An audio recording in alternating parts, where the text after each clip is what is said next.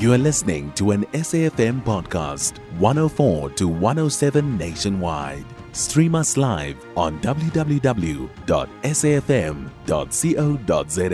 or via the SABC Plus app. SABC News, independent and impartial. Jumbo Victor, one of the big stories is Ethiopia completes the filling of the Nile Renaissance mega dam.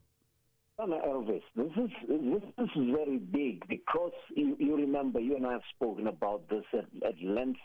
The River Nile flowing from originating the Blue Nile in Ethiopia, the other in, in Uganda, but going through to Egypt via via Uganda, and the Grand Ethiopian Renaissance Dam, which is more than four billion dollars in investment, is the is the bone of contention here. The, there is there is the filling of the dam that's been talked about because Egypt has been saying if you fill the dam, you might affect the river flow and Ethiopia somehow just continues filling the dam. It is it is a matter of neighbors who are saying, "I will fill the dam first, and then you'll have the water." But what annoys me is that I don't remember anybody in Egypt saying there's no water in the River Nile. So it's almost like when the announcement was made this week by Ethiopia, it was, "We have completed." Filling the dam, which means the dam was able to be filled over a period of time without disrupting the flow of water into Egypt. And, and that's where I'm now not understanding because Ethiopia is saying we've already finished. This is proof that we could fill the dam without disturbing tourism and agriculture and everything. But Egypt is still complaining that they are not respecting the Nile River Basin Accord, which is a 1929 agreement that Ethiopia already has said we are not willing to honor. But what I like is that Ethiopia showed that if you believe in something, if you've built something that's going to benefit you, you do it, even if the world tells you you're wrong.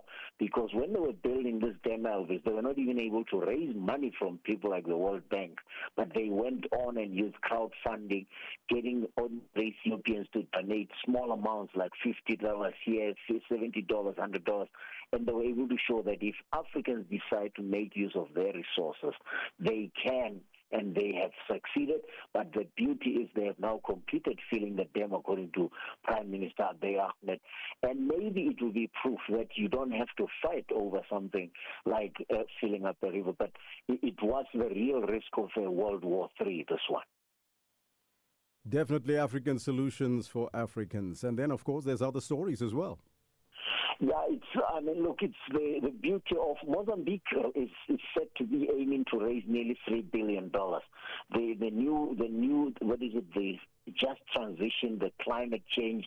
If you recall, this G20 that was taking place, Elvis and Africa for the first time was admitted or it will be admitted at the next meeting as a member attending like the European Union. So G20 is a very important bloc, although BRICS is now 11 member countries. G20 includes a lot more countries and that is that is what multilateral does. But out of that I just saw a story about Mozambique wanting to raise two billion dollars for climate change because when you have to make the transition you still have to make a transition. You have to change your technologies, you have to find your way of investing in greener energy. But I'm not so sure. I'm very uncomfortable about Mozambique getting loans like that because already we are dealing with a loan that had not been disclosed by the Armando Guebuza government and it, it, the two point the two billion dollar scandal that is still brewing over and, and just making it impossible for that country to move on. So as indebted as it is, I do not know if they should be talking about that. But that's unfortunately what happens when you do this. You are going to have to rely on other people to finance your own energy transition. Victor Kgomoeswana, thank you so much for that update. Author of Africa is Open for Business. His latest book is Africa Bounces Back. Victor is also the Executive Director for Marketing and Communication at the University of Limpopo. You can find SAFM Current Affairs on 104 to 107 nationwide. Our podcasts are available for download on all our digital platforms. SAFM, leading the conversation.